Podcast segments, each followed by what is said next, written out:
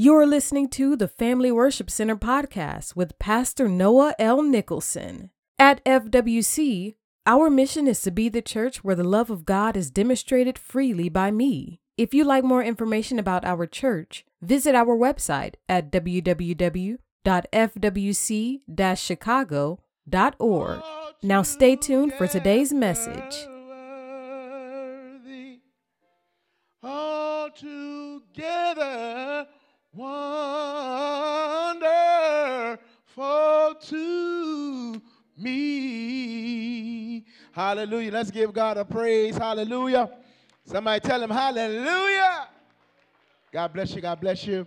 Thank God for all of you that are here on tonight. Thank God for everybody who watches on Facebook. We appreciate you uh, who are tuned in and those who will look at it later as the week goes on. We appreciate you for doing that.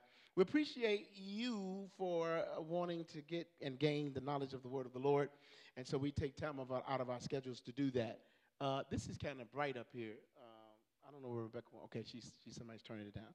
You just, yeah, turn the stage down some. There you go. All right, so you got your Bibles. Are you ready? Hopefully, we're going to end this tonight. We've been on it for a little bit. Uh, we're going to end this tonight. I'm, I'm thankful to uh, Re- Rebecca Mickens, Evangelist Mickens, preaching for us on Sunday. Amen. Amen. Uh, on Friday, I was preaching for Bishop Harrison there uh, at, Gra- at Grace, Apostol- at Grace uh, Church in, in um, uh, Indianapolis. And then Sunday, I was preaching for Bishop Donald Golder's church there in Indianapolis. And so I thank God for her standing in my stead for being, being, being here today. So um, I don't usually like to preach on Sundays, but sometimes, uh, most of the times I tell people, no, I can't come, no, I can't come, no, I can't come, no, I can't come. But um, this time I did go, and so you can't you can't tell them no forever. You have to uh, you have to go sometimes, especially when it's something special that that people are having. Otherwise, they think you don't like them and don't want to come or something. That's not the case. Pastors understand that pastors don't like to be gone on Sunday morning, uh, but the Lord blessed us, and we thank God for the opportunity to share the gospel in other places. Amen. Amen. That's what He calls us to do: is to preach His word. Amen. To preach His word, to live His word, and His word is wonderful. Don't you love the Word of God? Amen. Without the Word of God, I'd be a basket case. Without the Word of God, I probably would have lost my mind a long time ago. But God's word holds things together and gives you peace. Not only does He just hold it together, give you peace, but He gives you joy in the midst of your storm. He gives you joy in whatever you go through. He gives you joy. All right, real quick, let's let me jump to to just a. I don't have time to review, so I'm not going to try. Uh, I'll just do just a little bit because uh, I know we haven't had the slide for a minute. That's not where I want to be. Uh, I'm gonna wait. Let me go here. We'll start there and we'll move move on there. We talked about that uh, the child of God, because we're dealing with wisdom and success, we're dealing with wisdom and, and, and, and understanding what the Word of God actually does for us. So we said the child of God cannot fail unless they what? Unless they choose to fail. The child of God cannot fail unless they choose to fail. Now that that's important because it builds it ought to build your faith to know that you cannot and will not ultimately fail. Doesn't mean you won't have some failings doesn't mean you won't go through difficult things, but it means as a whole, it's simply impossible for you to fail because we said when you operate in the Word of God, your success is necessary to protect the integrity of God's Word. When we operate in the Word of God, the success, our success, is necessary. Otherwise, God's Word would lose its in His integrity. That means that God cannot promise us. All the promises of God are what? Yes and and amen. So God does not promise us what the victory his word will bring and then don't bring that victory. That means his word is not true. That means if, if I could walk in his word and he doesn't do what he says he's going to do, if I walk in his word, that his word would not be true. And that's not good for God. And, and it, would, it would destroy the integrity of God's word. It would destroy it. So you got to believe God's word. Somebody say, Lord, I believe your word. So our success is good for the reputation of God. I've told you this before. I remember time I was praying about an issue, a problem I was having, and I went to, to church to pray all night. I was going to have my all-night prayer, and I set my chair up in the pulpit, and around 3 o'clock in the morning, the Spirit of the Lord began to speak to me, and the Spirit of the Lord basically said to me, I'm not convinced when you uh, pray a, a lot of hours. That's not, that doesn't convince me. I'm not convinced when you quote a lot of scriptures. God said, I'm moved and convinced when you believe the word. I'm moved and I'm convinced I, when you believe the word. So he says, he said to me, if you believed what I told you, then you would not be praying about it all night. What you would do is turn your prayer meeting into a praise party. So instead of instead of praying about it all night, you would praise me for what I've already said I would do. So, so when God speaks His word, it's, it's to build our faith. We understand that our success is good for God. Our success is good for the reputation of God. He, he puts His name on us, so it's good for us. We must learn the principles by which the kingdom of God operates. Success is related to law. Say that success is related to law. We talk about law, we're talking about God's word. Success is related to law. Success and failure are both predictable. We can predict if we're going to fail. We can predict if we're going to succeed. We can predict if people are going to fail. We can just watch them. We can predict people that that's going that's not going to succeed. Why? Because God built into the word of God is success and failure. This is what he's saying to Joshua in Joshua 1 8. Joshua, if you observe to do what I've told you to do, he says, if you will do that, if you will meditate my word, what? Day and night, you will meditate my word day and night, you will do what my word tells you to do. You know, you're speaking it, you're muttering it, you're, you're hearing it, you're reading it day and night. You do that day and night. When you do that, you will make your way prosperous and you will what? You will have good success. God's saying your success is built into you cooperating with my word. Your success is built in. However, if you don't do my word, failure is imminent. Failure would happen. So success and success leaves clues, and and God says if there's no way for you to follow my word and uh, and and it not it not grow you, it not grow you, it not grow you. Uh, so I say the word of God. The word of God is so awesome. God, God, God has protected His word. He says, "I watch over my word that I'll perform my word." And so we, we, have to, we have to walk in, in that word. So success and failure are both predictable. Basically, it is will I perform or will I do the word of God? Then we talked about the different kinds of wealth. We talked about that uh, in Deuteronomy 8 17, 18, the Bible says, God says, I will give you the power to what? To get wealth. He didn't say, I'll give you wealth. He said, I'll give you the power to get the wealth. Sometimes what church people do, we, we're waiting on God to do something for us. We're waiting on God to send checks in the mail. We, we, we confess that, large checks in the mail. We don't confess large checks in the mail because we just believe that the money's going to miraculously float out of heaven and float into our mailboxes.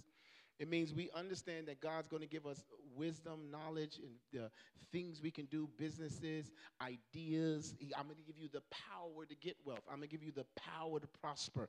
So, so we understand that He's going to give us some things cognitively, mentally, things that we can do that we can increase, that we can prosper. In other words, we don't think we're going to prosper without working. We don't think that. We know we're going to work for. It. We don't believe we're going to sit around and quote scripture and just sit around and do nothing and all of a sudden we're going to be successful because that would be a violation of God's word. If he did that, he would be violating his word, and he's never going to do that. He t- work is a part of the concept and the principle of God. What's the first thing he told man to do when he created him? Work. Work. That's the first thing he gives him. That's his first assignment. You're going to have to work and keep the garden. You, you are created to work and to produce. You are created to work and to produce. I am creating everything with the seed in itself, but you're going to have to keep planting the seed and, and working the garden and working and producing. And, and when you do that, it is going to bring you wealth. It is going to bring you wealth.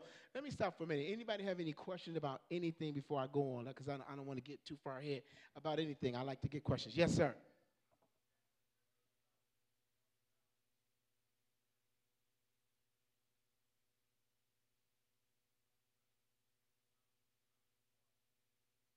Law of displacement.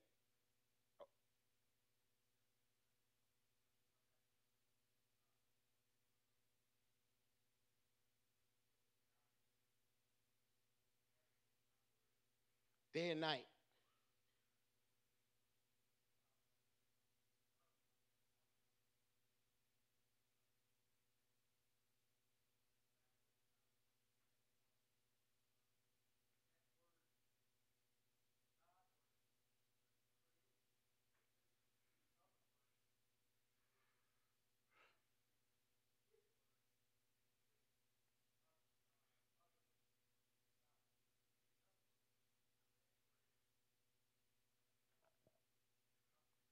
Yeah, yeah, yeah. I, I hear I hear what you're saying. We we have his word, we are following his word. His word is displacing what we have in us. It's re-educating us. It's it's it's it, we our minds have to be re-educated. He said we're transformed how by the Lord of our mind. And so the law of displacement we talked about, you know, if you take this bottle, take the top off, and I stick this, this is almost full, and I stick it under a running faucet. As the water runs into this bottle, eventually what's in the bottle will become displaced. What's in the bottle will become displaced, and the new water would be in. That has to happen to us. That's this is why he said, meditate my word how often?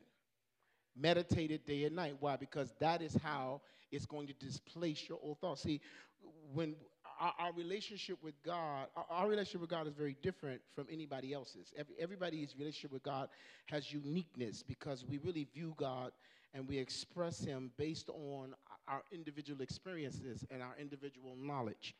And so there are some things that, that one, this person here has to unlearn and learn. There's some things this person has to learn. Then we come to God with our own experiences. So when we go when we go to school, we do what we call in theology, we do black theology, liberation theology, feminist or women theology. We, we and and that kind of theology is saying let's let's look at God, but let's look at him from the viewpoint of where we are in our lives and that that's significant we have to do that but we don't just do that we don't just do theology that way we do divinity we you know we we we, we do divinity by also looking at god as to what god says about himself both those things have to happen but this is the thing when you have certain experiences in your life that can make it difficult for you to release faith in god certain experiences because when god speaks a word into you when he's, he's not really speaking it into your mind you're a spirit being. He's speaking into your spirit. So God can give you pure revelation. When He speaks that pure revelation into you, you could be sitting in church and God will speak pure revelation into your spirit through the Word of God. What happens is that now in your spirit, it has to upload it to your mind. When it uploads it into your mind, all of a sudden, all of your, your experiences, your memory, your cognitive, all that begins to mix. You have to process the pure revelation that you got through all the previous knowledge and past experiences that you have. And that's sometimes what makes it difficult to release faith because you have certain experiences, and those experiences have colored your view of God. That's, that's like saying, when a person comes into the church, that's why we saying we don't expect everybody to act like everybody else because their experience is not going to allow them to receive the word the way you receive the word. That because they got to process it through a lot of stuff. You came up in a good home, you saw a good family and all that stuff. If they came up on the street and they lived a very difficult life, they, they saw prostitution, they saw drugs, they saw killing, they saw all this stuff their whole life. And now you want to tell them God is good. God is good, not from where I'm coming from. See, where I'm coming from, God doesn't look good at all. And I don't see a good God at all. I see innocent people getting raped. I see innocent children getting shot. Now, if you want to go to the north side and tell them God is good, they probably can receive it better because they've lived nice lives. They don't see crime all the time. They don't see that. And so when you say God is good, they'll be like, yes, he's good. But when you come, when you come from a whole different experience, and then we say God is good, he's worthy to be praised the, the, the concept of your old mindset, your old concept has to say, I'm not sure, I don't know.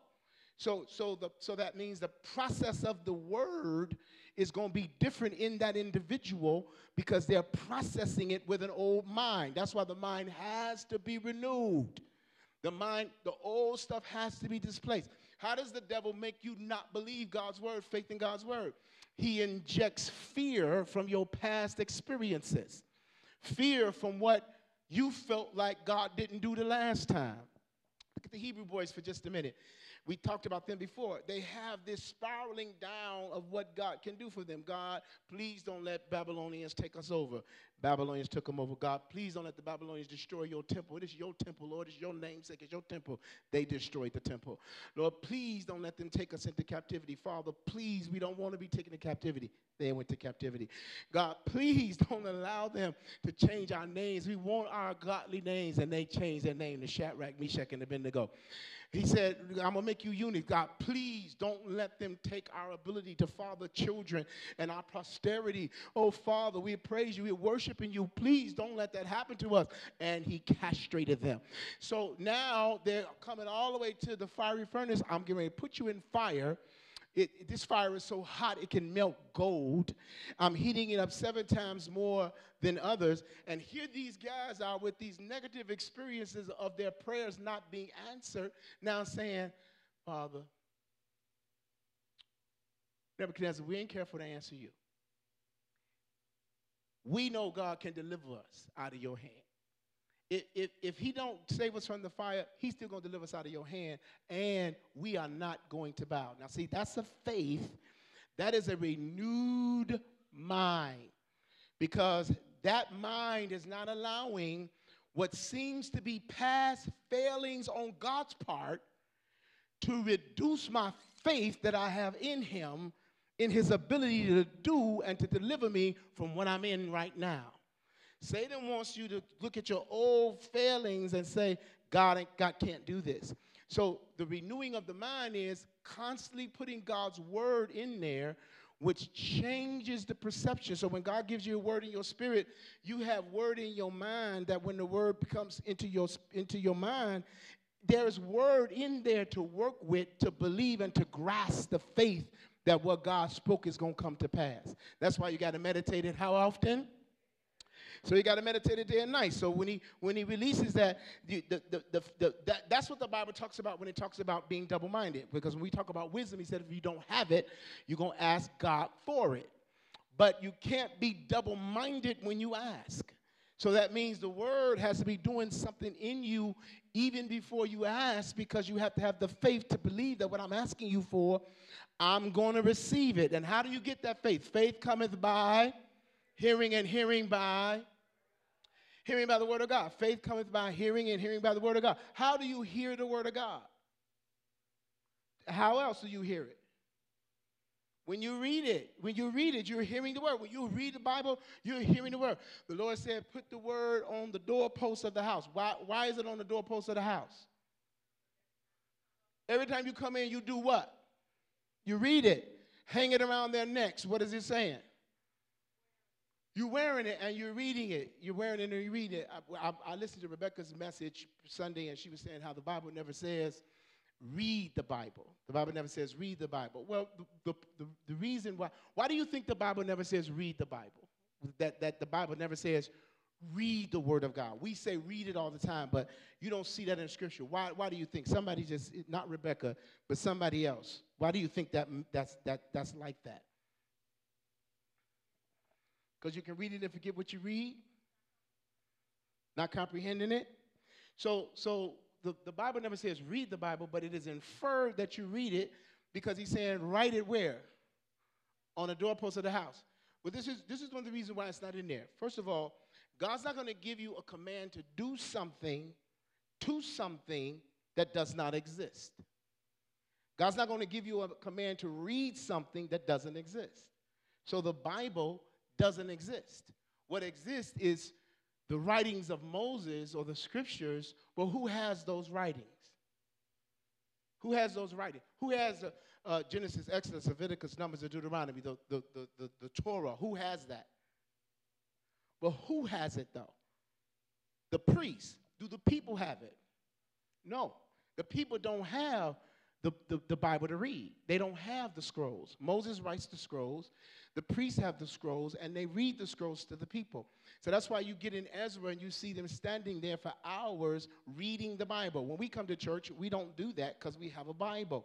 When we come to church, we spend the time giving sense to the Word of God, not reading it. We because you have it in your hand, you can read it. But but so they don't have a Bible to read, so there cannot be a command in the Bible say read the Bible. Why? It doesn't exist. There's no Bible to command them to read. So when you get all the way, go through history, the, the, uh, only the Levitical priesthood have access to those scrolls, and then sometimes they copy them. Somebody say scribes. We talk about the scribes and the Pharisees. One of the jobs of the scribes is to copy the scrolls. So when you get to the New Testament, there is no New Testament Bible. All you have is the Old Testament writings, but nobody has them, only the priest, and they're in Hebrew, and they're uh, not even understandable by the uh, Hebrews and the people who live in the era and the time because they don't know Hebrew. They speak what? Greek. They speak Greek.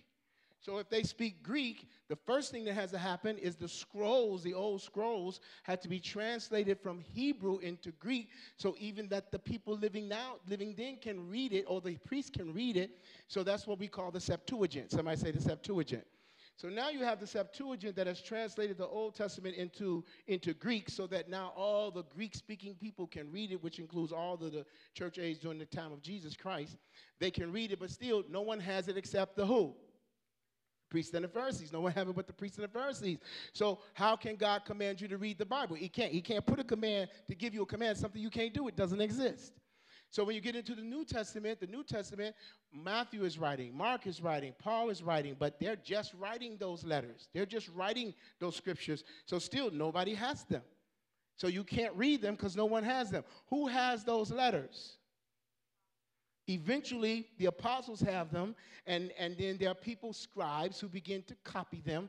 And so, through history, that's how the Bible is preserved because the scribes have copied them. And now, in the Catholic Church, with this universal church, they have those scrolls. They're reading those scrolls to the people. They're telling the people what the Bible says and what the Bible means. And, and that's why we have so much happening in the, in the church with worshiping angels or worshiping saints and paying money for our sins and indulgences, and, and the Pope having power over purgatory purgatory and all this stuff. Why? Don't nobody have a Bible to read. So that command can't be there because there is no Bible to read. Only people have access to these scrolls are who? The priests. So now, this ain't God's fault. It's, it's man's fault because we just a little slow. So here we are. Jesus dies. 200 years, there's no Bible. 300 years, there's no Bible. They're reading the, the writings of Paul and them, the scrolls. They have a few scrolls that the priests have, and they read them. 500 years, there's no Bible. 1,000 years, there's no Bible. 1,200 years, there's no Bible.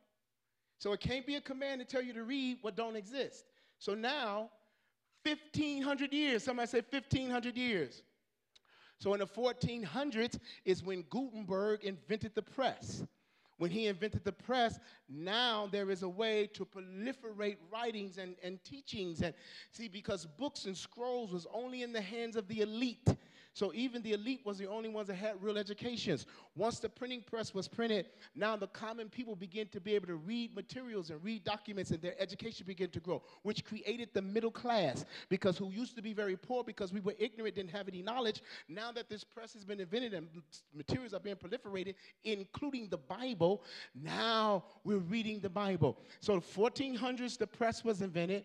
For, so, so then early 1500s, King James commissions men, 40 scholars, to translate the Bible from, from the scrolls from Greek and Hebrew into what? English. Y'all, y'all with me? Now, we're 1,500 years from Christ.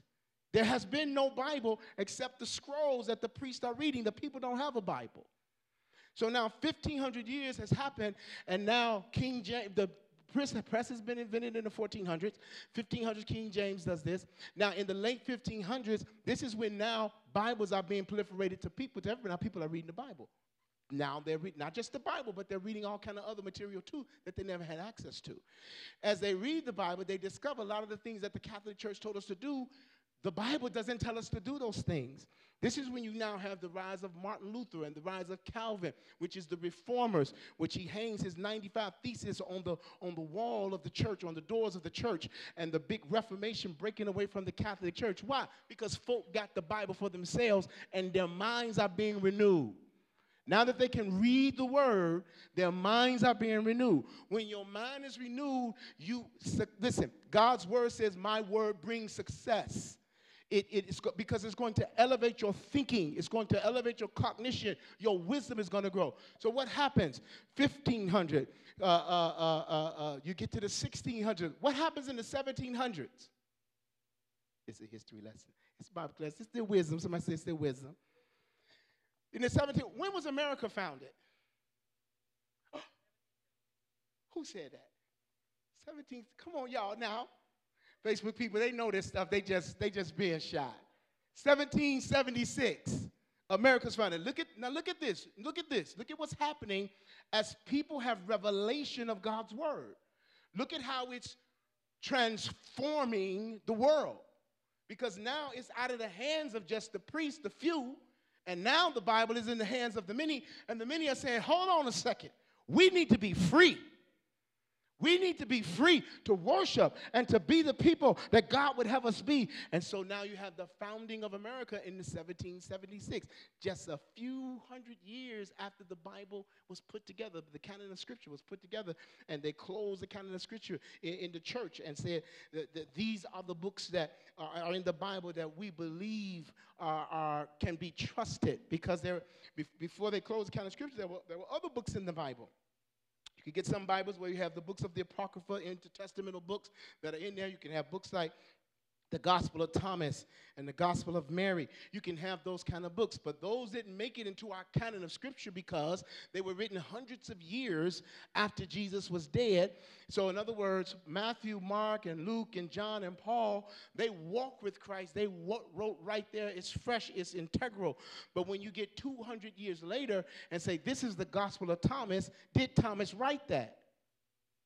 Not, nothing is written 200 years after, after Jesus because Thomas has been long dead. So what this is, is people saying this is what Thomas said. So, so, it, so it can't be trusted because it's just saying what, what Thomas said. So in the 1700s, now that we have the word, we have freedom, our minds have been revolutionized, we come and found this country on biblical principles because everybody's got a Bible.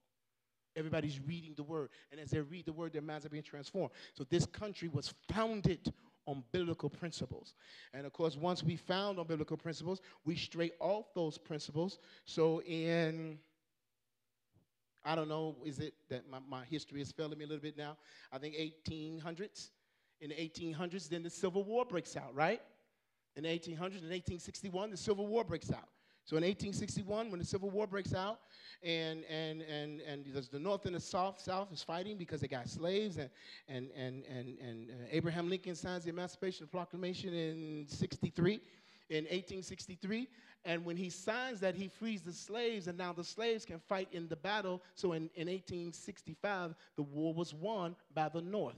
Now all that's happening because of the proliferation of God's word. So now you won't have it in the Bible where it says read it because it didn't exist until the 1500s. 1500 years after Jesus. That means that those, those letters that Paul wrote, the epistles of Paul and Corinthians and all that, those were scrolls, copies of scrolls that the church had and the priest could read. And now, because of the press, and now because of King James and putting it in, in English, now the press, it, it, now the church puts it together as a canon of scripture. And now here the Bible comes together, and now we can renew our minds. Look at somebody say, read it every day.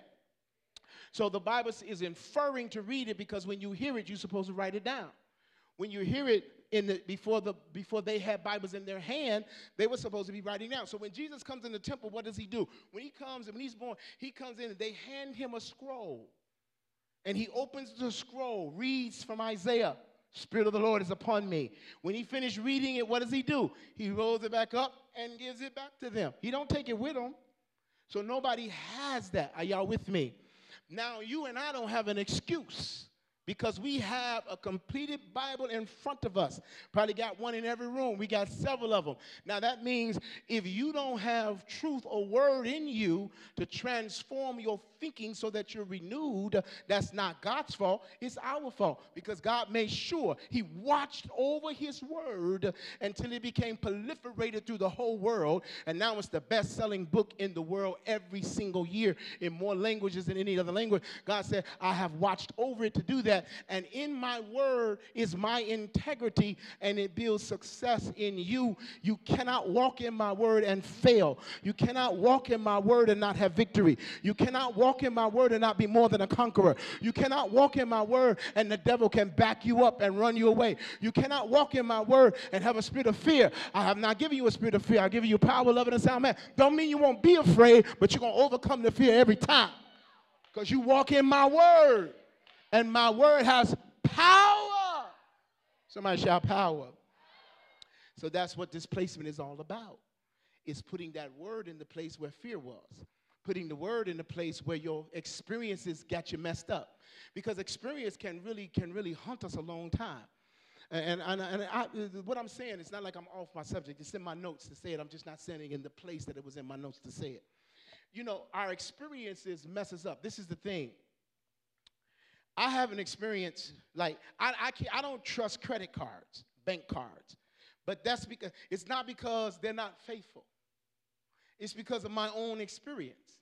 So sometimes people don't trust God not because He's not faithful, but because of their own experience, something that happened in their own life. So, so when I like credit cards for me, I have this experience when I was a little boy. My mom took, took me to the store and she filled the basket with stuff that I wanted. I've been wanting for a long time. And I said, Mom, can I get it? She said, Yes. And so our basket was full, and a lot of stuff in there was for me that that that, that I wanted. We got to the counter and she had a store card, and the store card would not go through.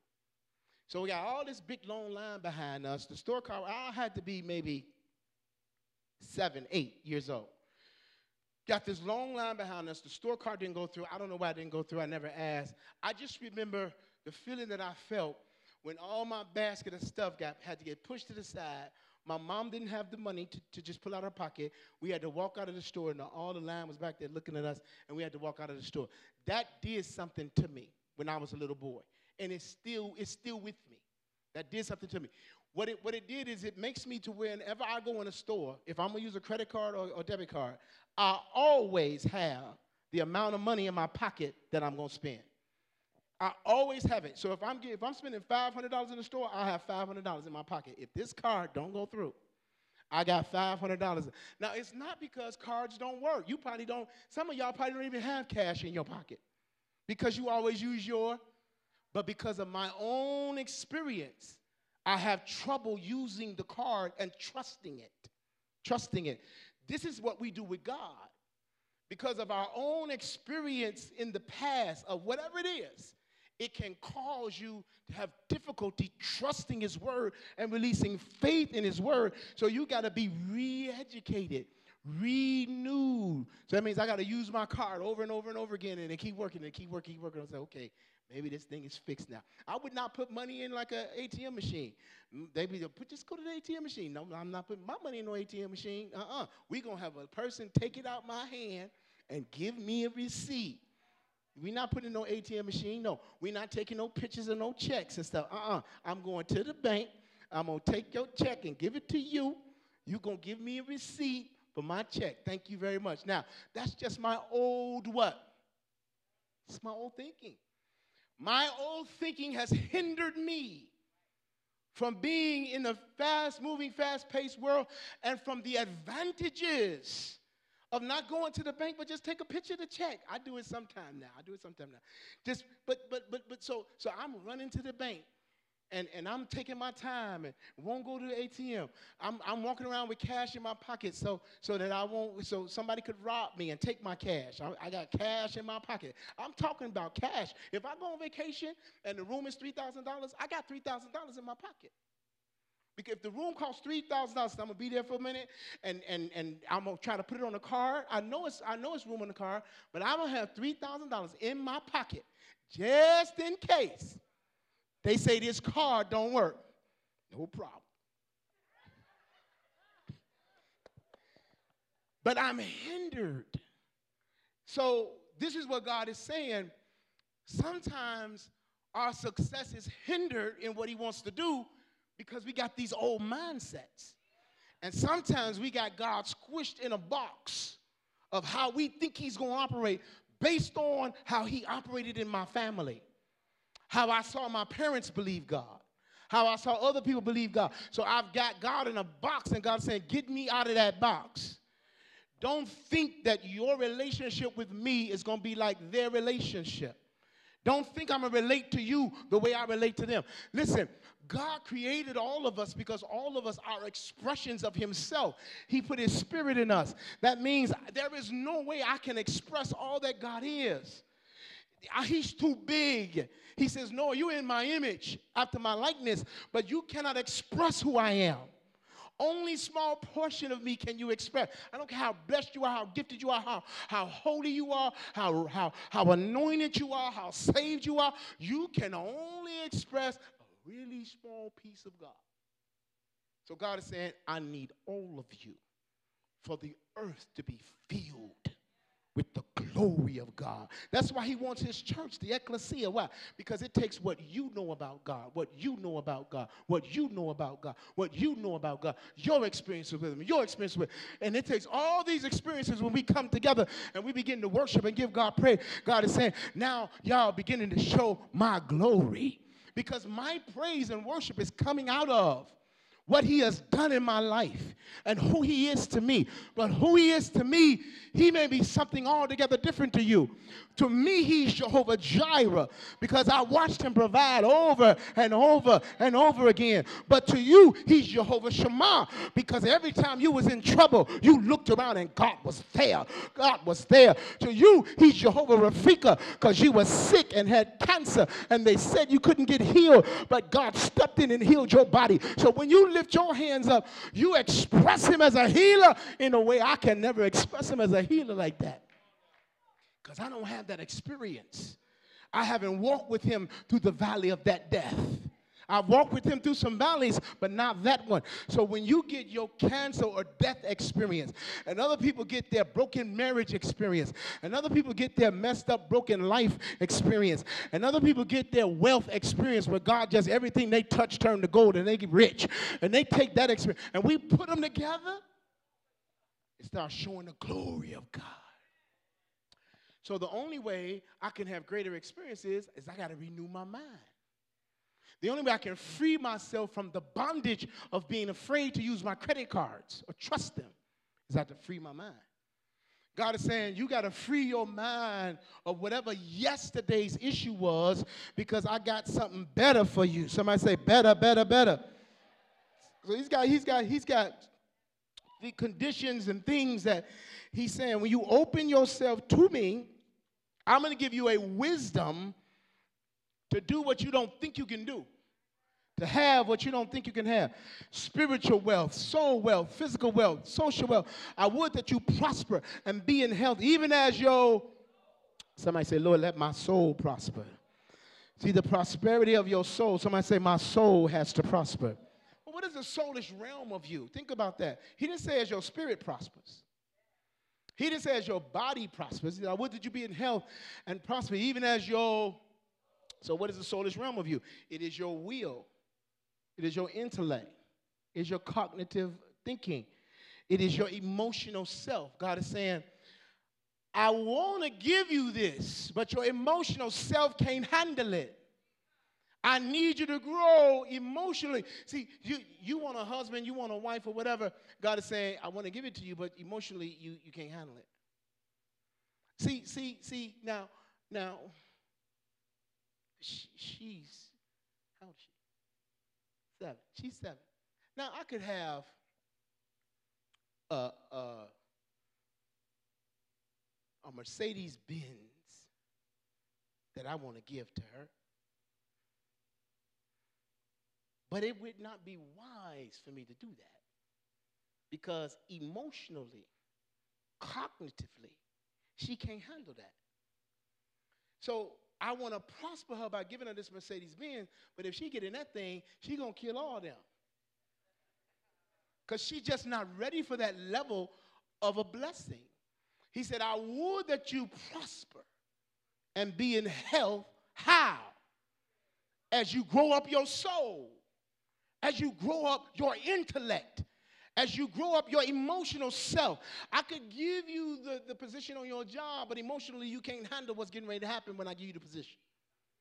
Emotionally, you can't handle it. They're going to have you running home crying every day because you ain't grew up in your emotions yet. They talking about me on this job. I just can't handle this. I, I don't know why they lying on me like this. I don't know why they don't like me like you ain't ready.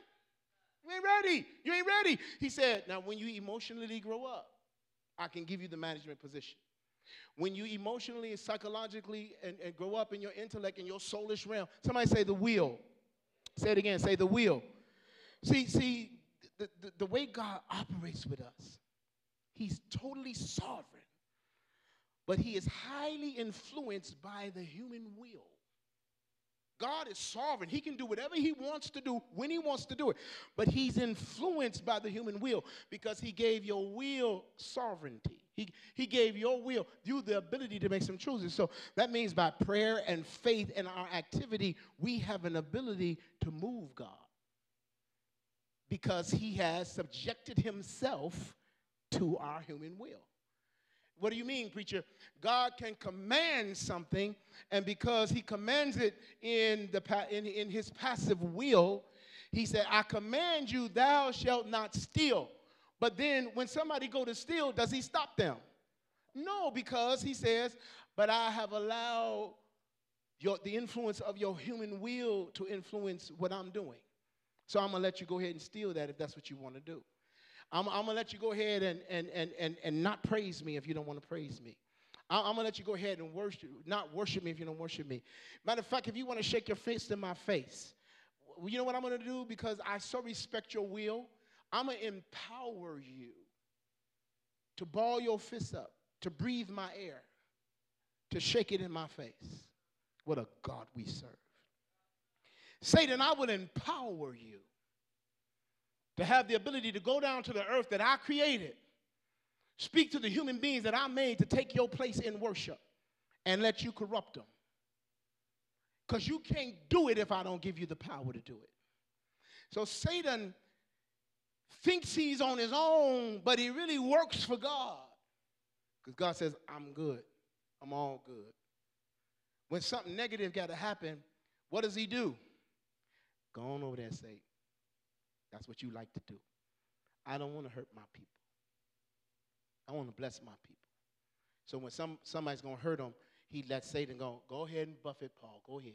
Go ahead, buffet him. Job, go ahead. Go ahead. Do, do, you, do what you do because I'm not going to do that to my, to, to my Job. I love Job. I don't do things like that. I'm a God. But that's what you do. You do that. And you corrupted yourself. I didn't corrupt you, I made you perfect. You corrupted yourself. There was no devil to corrupt you. You are the devil. You corrupted yourself. And I let you corrupt yourself. Why? Because I created you with will too, and I respect the will that I created. And I don't make anybody do anything. That's He's so wonderful. Say that. God is so wonderful. So God is saying, if you walk in my word, it'll bring success. Bring physical wealth, social, so, social wealth, your friends, your family, relationship, uh, uh, influential wealth. That's that's money and stuff like that you know, um, um, God wants us to be able to influence the world. He wants us to be able to touch the world. There's no philanthropic thing can happen if we are broke, poor, busted, and disgusted. We can't help nobody. So God says, listen, I want I'm, I'm going to run my finances through you too so that the world can be blessed. Now, doesn't mean everybody's going to have money. Some people, he's using you in a different kind of a way. He, he's using you with a different set of gift sets, a different set of skill sets. Uh, uh, and, and really, what's supposed to happen is the person with money is supposed to help you out. God did not give you the gift of healing to lay hands on yourself to heal yourself. God didn't give you the gift of prophecy to prophesy just to yourself. He gave you a gift so you can speak over the lives of others and encourage and edify and lift other people. This is why God's so many doing. He didn't give you the money you have just to just to have a great life for yourself. He gave it to you to, to be a blessing to other people. He didn't give you the mind you have. He didn't give you the ability to sing so you can get in the shower and listen to yourself echo off the walls of the shower. That's not why he gave you the gift. He gave you the gift to bless others. Somebody say others. So everything he gave us, he gave us to bless others. So he wants to give us this wealth. He wants us to be influential, social. He wants to bless us. So you were designed and created by God to succeed. Somebody say, I will succeed. God created nothing to fail. Everything He created, He created it to succeed.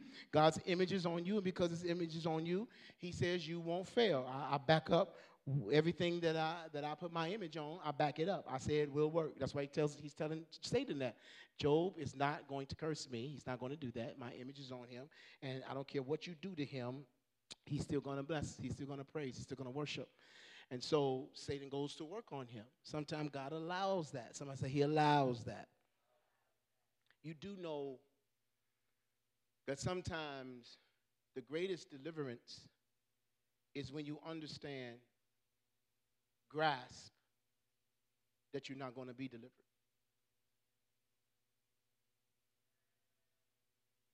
Sometimes the greatest deliverance is when you grasp and understand that you're not going to be delivered. We don't like that. This is what's happening to Paul. He's praying three times that this thing gets moved from him. Three times. Does it go to it? Uh, where is that at? Second Corinthians chapter 12, I believe. Second Corinthians chapter 12. He's saying, For though I would desire to glory, I shall not be a fool, for I, blah, blah, blah, verse 7, unless I should be exalted above measure through the abundance of the revelation that was given unto me, a thorn in the flesh. Where did it come from? Oh, y'all didn't turn to it the messenger of Satan to buffet me, lest I should be exalted above measure. So Satan brought it to him. God sent it. Satan brought it.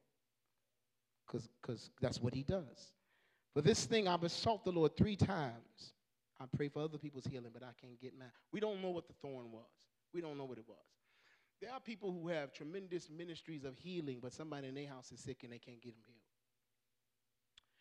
There are people who have all kinds of different things and, and, and power and things. I remember one time Bishop Brazier was telling me he was, he was trying to get this building removed and just couldn't get it removed, just couldn't get it removed.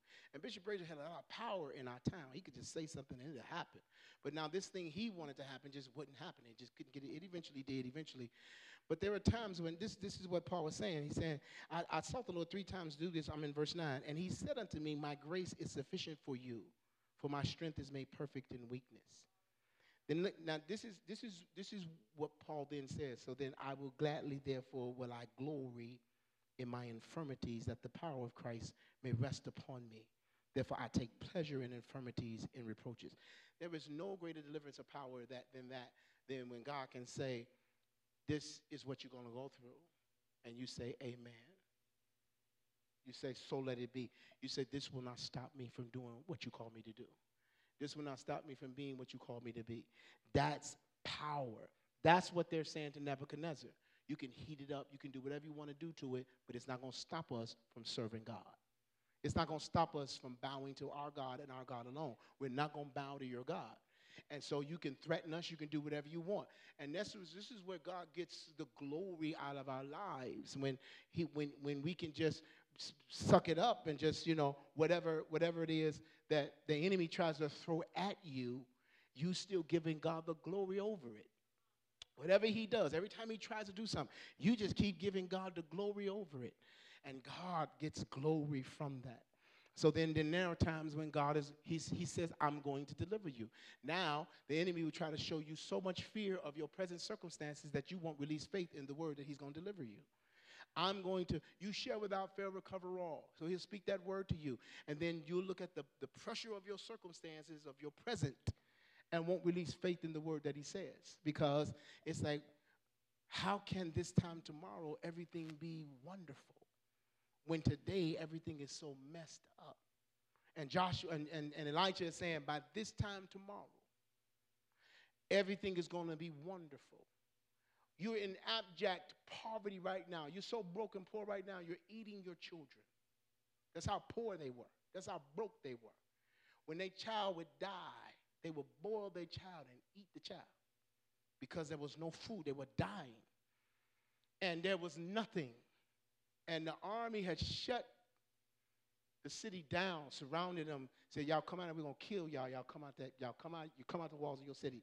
So that way nothing can get into the city and nothing can get out. So they're dying. They have nothing. And Elijah comes up and says, By this time tomorrow, there's gonna be so much food, y'all gonna be giving it away. There's gonna be so much wealth and money and, and, and stuff. And the man, the man said, This cannot be. What is he doing? my past experience and my present circumstance, it impedes my ability to believe what God said. So I can't release faith in what he said because my past experience and my present circumstance is so antithetical to what you're saying or this prophetic word or, or this rhema word that I'm getting. It's so off. Then he said, that ain't gonna happen.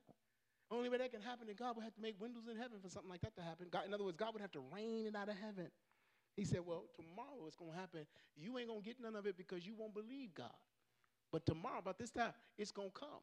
And so the Bible says that, of course, he sent, he sent an ambushment to, to, the, to, the, to the, the armies out there that thought they was hearing armies coming from everywhere. They, and see, in that day, armies traveled like cities because they had to bring all their food. They brought their wealth. They had all the wealth of the cities that they had conquered. They had all the food and the cattle and the lamb and everything to feed the army. Got to feed the army. So they carried all that stuff with them. They abandoned everything they had, the Bible says, and now it was just laying out there waiting to be picked up. And Israel just went out there and just was picking it all up, bringing it all in. And, and just what Elijah said the enemy was gone. The threat that was threatening your life is gone. The thing you feared the greatest is gone. Not only is it gone, but it has left in its place the recovery of wealth, power, food, victory. And all you had to do is believe God and go get it. So faith has to be increased, and it is an increase by the word of God. By reading it, by hearing it, by muttering it, by speaking it, but you can't speak what you don't know. You got to put it in you. Somebody say, Lord, let me put it in me. All right, so we talked about that, your resume. It's probably time to go in. Y'all got me all wound up. All right, so success in the Hebrew is sakal. It means pr- prosper, it means to be prudent, and it means to be wise. So becoming a person of value by defining your uniqueness. That's what that's what we're doing. I think I want to skip some stuff. I want to I want to get down here real quick so we can, we'll, we're in here. We're in. Let's see right here. No. No. Okay, let's do this. Go. So, how do we get this thing? How do we get this wisdom? Number one, we ask God for it. Go to, go to James. Got to ask God.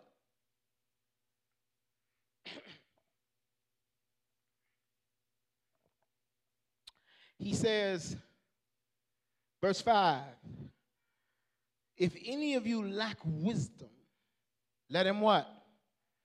Let him ask of God that giveth to all men liberally and upbraideth not. And it shall be what? Given to him. But let him ask how? In faith, nothing waver. He that wavereth is like a wave of the sea driven with the wind and tossed. Let for let not that man think he shall receive anything of the Lord. See, you can't be double-minded. Somebody say double-minded. Said, double minded individual is unstable in all his ways. Now, this is why we're, we're displacing the old with the new, the word. We're, we're transforming our mind by the renewing of it. We're transforming our circumstances by the renewing of our mind. Because, because when God gives us the word, I, I cannot allow it to get into this old mind. That's what makes me double minded. He gives a fresh revelation, a fresh rhema. And then when it mixes with my old thinking, I become double minded. And God says, You can't get nothing from me like that. One moment you're celebrating and worshiping me, the next moment you crying the blues. One moment you're saying, I got the victory, the next moment you're saying, I don't know how I'm going to make it. One moment you you celebrating and saying how yes God thank you it's gonna happen. I'm I'm and the next moment you back in the doldrums in the dump somewhere God says you do you believe what I'm saying to you? Remember I'm not convinced when you quote scriptures I'm convinced when you believe them.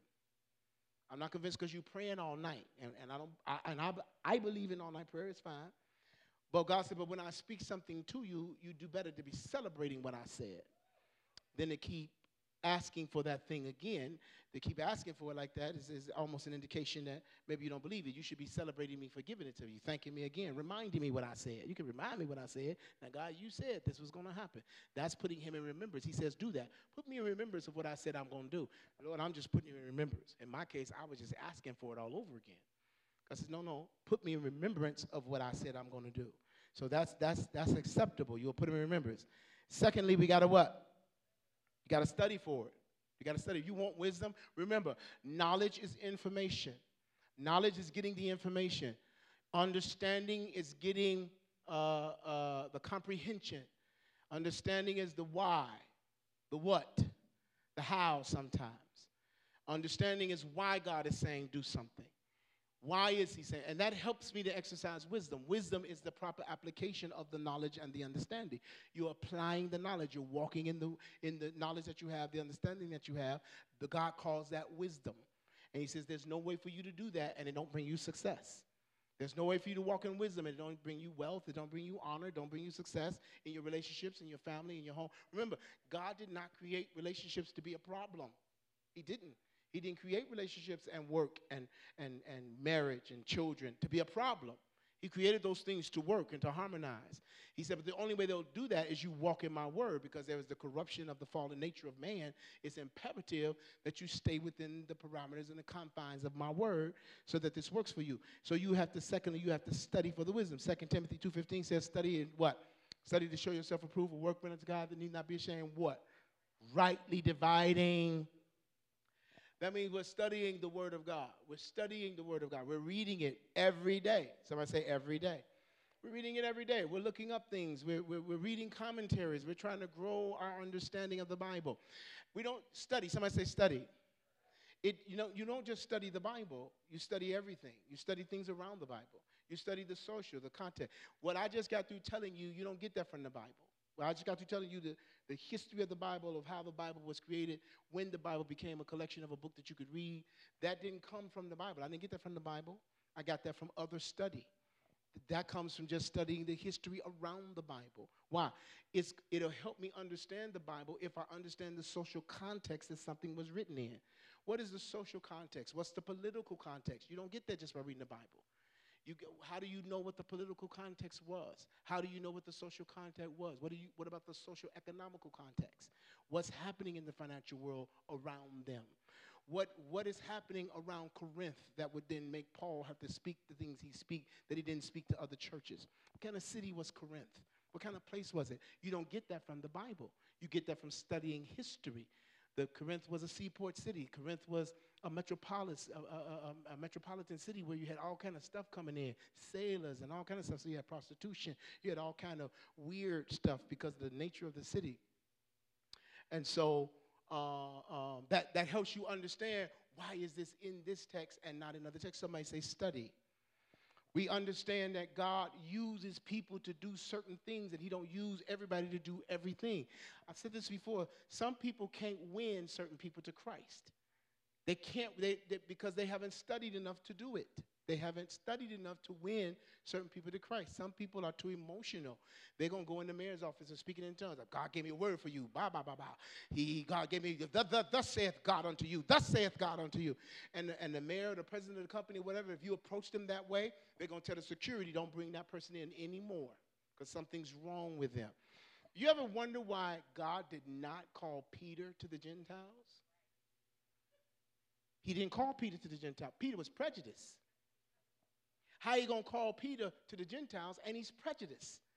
Even though God shows him this sheet and shows him what I've cleaned, don't you call uncommon or unclean? Peter's still struggling with that thing. He's eating with them, and, and, and, and the people from Jerusalem coming down. Peter trying to sneak up from the table, like, mm, I, I, ain't, I shouldn't be eating with these folks. He's prejudiced. So, so, so, so Peter's a fisherman. Somebody say fisherman. Peter's a fisherman. That's what he does. How you going to witness to the people in Caesar's house? in, in, in the king's house. How you going to witness that? So who does he do? He calls Paul. I'm going to let Paul be the apostle to the Gentiles. Why? He's not prejudiced. Peter learned what he learned from the Jewish, Jewish Levitical laws and that kind of thing. He, he learned that from his parents stuff. But Paul went to the school of Gamaliel. He went to the top school. That's like being in New York. He went to the top school of his day and graduated from there. He was educated. He understood. And he was not prejudiced. He could talk to the Gentiles and not make them become Jews. Some Christian people can't win the world. They too busy trying to make the world a church. You can't make the world a church. You got to witness to them first where they are. You got to preach to them where they are. You got to win them where they are and bring them in and let God make them the church. Look at somebody say, You are not the Holy Spirit. You ain't the Holy Spirit. Let the Holy Spirit be the Holy Spirit. Let the Holy Spirit be the Holy Spirit. You love them, create the atmosphere for them, give them the truth of God's word. Get out of the way and let God work. That's how you what you have to do with people. So Paul was educated. He could speak to the people that worked in the king's palace. He knew how to talk to people. He, he knew how to be, he said, I became all things to all people that I might win some. Some people like, I'll never be like that. Uh-uh, that's like becoming like the world. Paul didn't have that mentality. He told Timothy, now look, Timothy, we understand we don't need to be circumcised. We're about to go in here and talk to these Jewish people. You need to cut that off. That's some serious stuff. Paul is the one that's saying there is no difference between Jew and Gentile. There's no difference. He's teaching them you do not need to be circumcised. You do not need to become a Judaizer. But when he's getting ready to go in here and try to witness to these people, he told Timothy, he said, look, man, you coming in here, you're going to cut your foreskin off. Paul's a smart individual. And so that's why he's so effective for God. We study, somebody say study. We study to get that. We study to get that. That's why we go to school. That's why we read the books, because everything is not coming from the Bible. I mean, the Bible's giving us salvation, it's giving us all those things, but when we study history, it helps us to understand why is that that gives us wisdom, that gives us understanding. Why did God say that? Why did God say that? Why did God say, let the women be silent in the church? Let them have their head covered when they come into the church. Let them, let them learn at home. Let them, why did he say that? You don't just get that from the scripture. You got to study their culture. You got to look at the, the Israelite culture because if you don't do that, you're going to interpret that in your time. You're going to interpret that in your, in, in your thinking, and you're going to have a church where women got to have the hat on. You're going to have a whole generation of people, generations of people that say women cannot preach. Women cannot be pastors. Women cannot be bishops. For years, because you're interpreting passages wrong. When God is telling you there is no male or female in Christ. But because you don't understand the time and the culture is written, that it has to be there. Because if you're going to win the day that you in, y'all can't come to church without your head covered. Because when people come in, they're going to already write you off and say something's wrong with you. Because our whole world knows a woman should have her head covered. That's their time. Okay, y'all got me off the subject. I got to quit. I'm over time. Give God praise. Somebody say, study. We got to study for it. You got to study for it. Get your offerings together. You got to study for it. You got to uh, uh, uh, you got to practice wisdom. Somebody say practice wisdom. Fourth thing is you got to practice it. What would be the wisest thing to do right now? It might feel strange for us to walk in wisdom. Sometimes it feels strange to do the right thing. Why? Because you're bringing your emotions under control. I don't feel like doing that. It ain't about what you feel like. It's about what wisdom says you got to do. I don't feel like doing that. I, I don't feel like. So God, Bible says idle words doesn't bring anything. He says profit comes to labor. Idle words bring nothing. Profit comes to labor. Idle words bring nothing.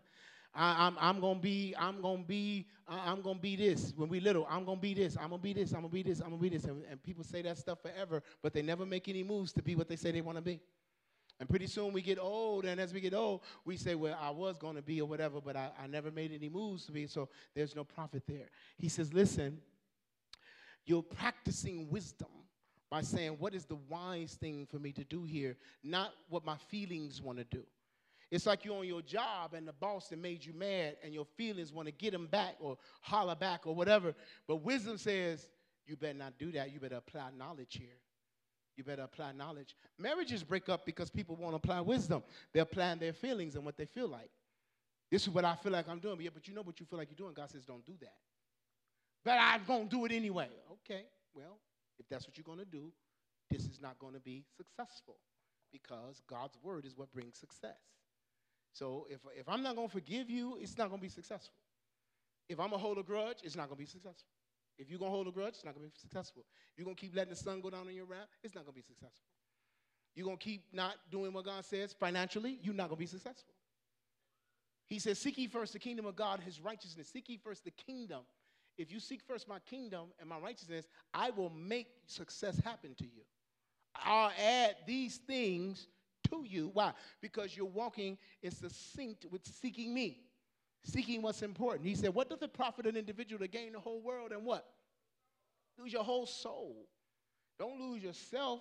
He said, if you listen, if you seek the things, the things are going to deteriorate. They're not going to last. If you seek me, I am eternal. And, and I give you eternal value. I give you eternal principles. I give you e- eternal wisdom. And, and that wisdom and, and principles will bring the, the other things into your life that you, that you need to have. Wisdom brings those things with it. Thank you, Facebook people. We always love you. Thank you for watching. You can give tonight. The number is 855 976 2911. 855 976 2911. You can text to give to that number. Text the amount you want to give, and we'll be able to receive your offering with your name on it. Amen. Anybody that wants prayer, somebody's going to be up here to pray for you. Uh, the ushers are passing out tithe and offering envelopes. We thank God for every one of you that has pressed your way. Somebody said, I pressed my way.